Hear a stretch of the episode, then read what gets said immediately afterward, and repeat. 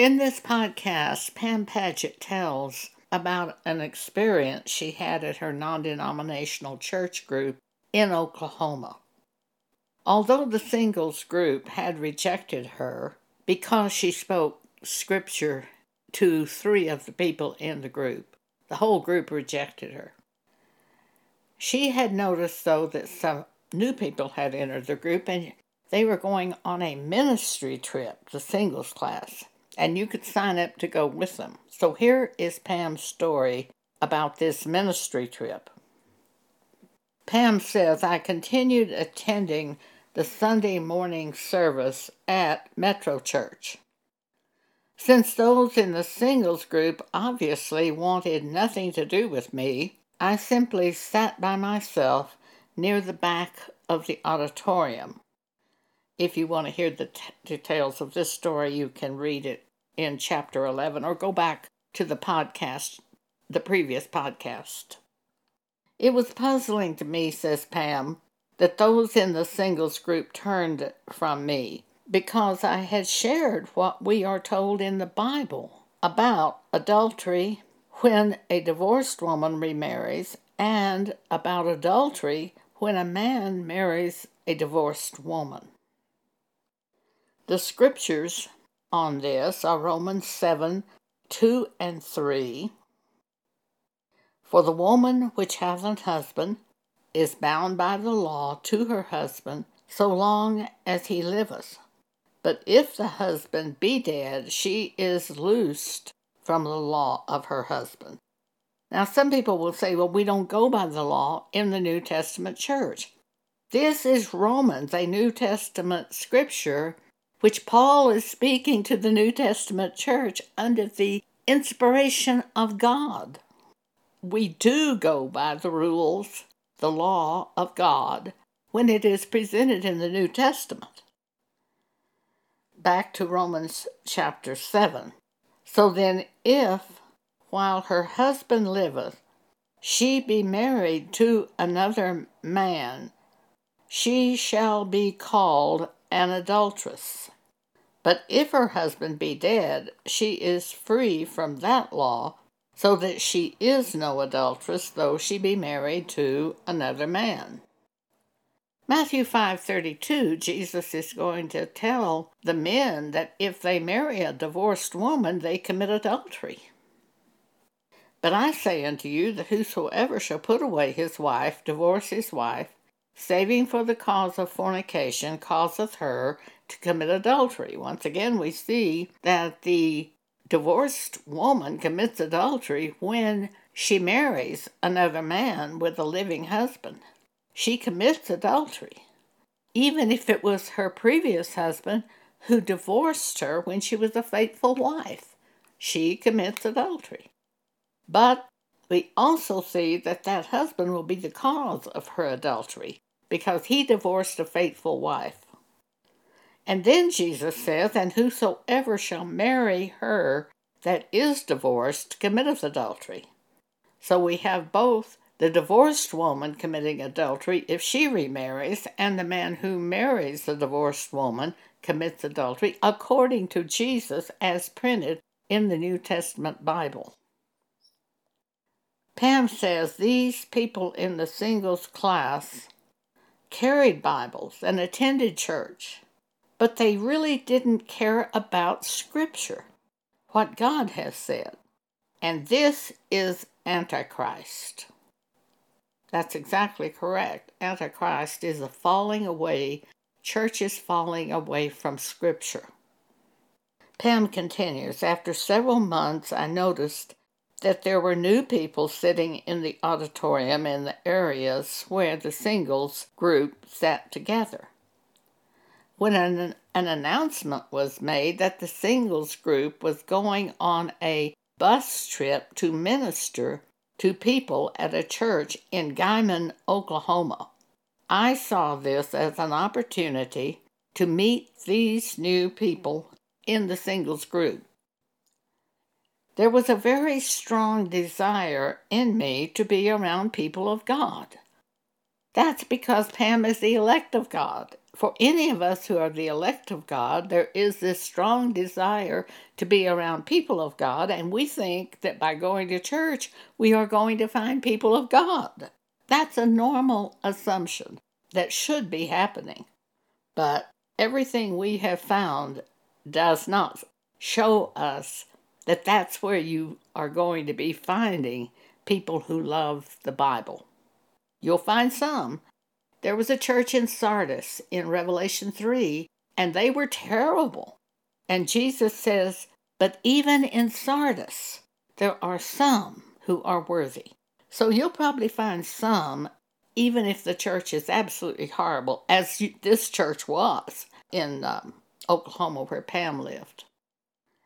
So she says, There was a very strong desire in me to be around people of God.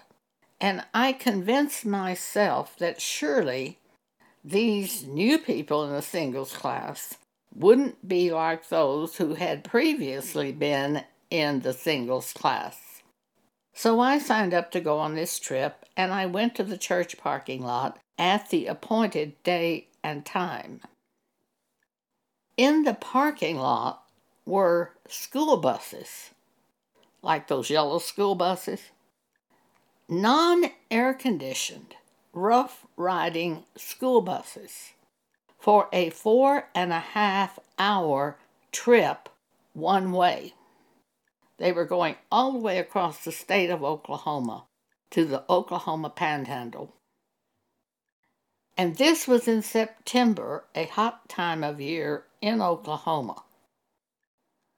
To make matters even worse, I tend to get motion sickness on buses. Let me just state that in Matthew chapter 11, verse 30, we read God's yoke is easy and his burden is light.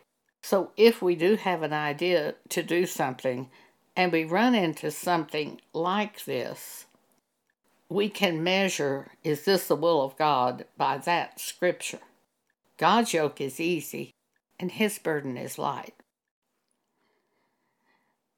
Pam said, but I boarded one of the buses and looked at the faces of the people already on the bus. I was expecting to see friendly looking people. This is a church trip. But that was not the case. No one acknowledged me in any way. I found an empty seat and sat down, and then I turned to those around me to say hello but they were focused only on the people they already knew, and they were not at all interested in speaking with me. I noticed a woman sitting a few seats behind me who was obviously crying. Tears welled up in her eyes and dripped down her face. Although it was clear this woman was quite upset. The people around her ignored her. No one showed any care or concern toward her at all. I started to go talk with her, but just then someone else sat down in the seat next to her.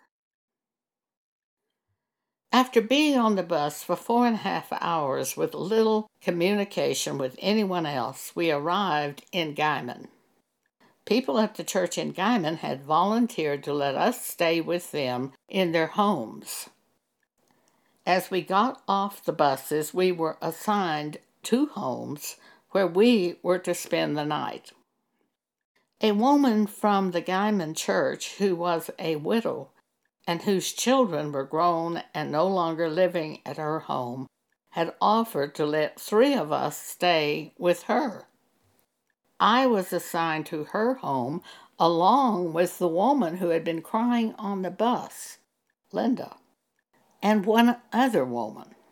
I found out later that Linda had been crying because of how she had been treated by some of the other people on the bus. The woman who opened her home to us had made nice preparations for us and was very welcoming. both Linda and I expressed appreciation to her and visited with her during the evening. But the third woman from the singles group who was staying with us was openly angry because she had been separated from her friends in the singles class. She would hardly speak to any of us. She went to her room and shut the door and did not come out. I was very embarrassed because of her rudeness that she showed to the woman who had opened her home to us. Now we're going to get to the ministry trip. The next morning, we all met at the Guymon Church. I asked one of the men who was in charge of the trip what we were to do to minister. But he didn't have an answer. These are people who went on a ministry trip and they have not been prepared in advance concerning what they are to minister or how they're to minister. And Pam says it turned out that we just sang a couple of songs during the service. This wasn't even a choir, this was a singles group. They obviously had no preparation ahead of time on the songs they were going to sing. After the service was over, we got back on the bus and started the four and a half hour trip back to the Metro Church parking lot. The trip back was more pleasant for me since I now knew Linda and we sat together on the bus and visited. We continued as friends for many years until she died. Overall, however, this trip was shocking and sad to me. I had looked forward to being around people of God, but found only one person I could even talk to out of three buses filled with church people, or people who were supposed to be church, going on a ministry trip. The rudeness and lack of common courtesy shown by the people calling themselves Christians was especially sad to me. I have experienced this kind of thing before in churches in the sense of ministers perverting scriptures, and when I went to them, they showed no repentance at all. They just became angry at me. That's Antichrist. It was years later it was in 2017 that God first showed me that these are Antichrist people, not Christians. They are people going under the guise of Christians, calling themselves a church. But these are Antichrist churches. And in the end times, Paul tells us Jesus can't return for the church until there is this falling away from scriptures. And Antichrist moves into the church. Back to Pam's story. The rudeness and lack of common courtesy shown by the people calling themselves Christians was especially sad to me. Their behavior was far worse than anything I have seen in secular settings. There was no evidence of caring about things of God or the people of God. There were no fruits of the Spirit of God. The fruit of the Spirit of God is love, joy, peace, long suffering, gentleness, goodness, faith, meekness, temperance. This trip was a religious sounding work authored by man and not by God. In Matthew 7, verses 22 23, Jesus says, Many will say to me in that day, in that day of judgment, Lord, Lord, have we not prophesied in thy name? And in thy name have cast out devils? And in thy name done many wonderful works? And then will I profess unto them, I never knew you. Depart from me, ye that work iniquity. That's Matthew 7 22 23. Then Pam says, It's incredible that we went nearly 300 miles with no idea of what we were to do when we arrived at the ministry site. Like many works which man devises, this trip was hard and futile, whereas God's yoke is easy. Matthew 11:30 Jesus says, "For my yoke is easy and my burden is light." Also, I would say that when you're doing something of God or when you're just doing something as a person who's the elect of God, it's the Holy Spirit that rises up in you to speak. That is real ministry because the Holy Spirit will show you what to say and what to do. This was just an extremely fleshly plan set forth by someone in a church. Pam says, I made no more attempts to participate in any singles group activities. If we look at 2 Corinthians chapter 6, we read this statement For what fellowship hath light with darkness? And that concludes Pam's story from chapter 12. Chapter 13 will be presented tomorrow. It's an extraordinary event of God speaking to Pam at a church meeting. Thank you for allowing me to share this with you today.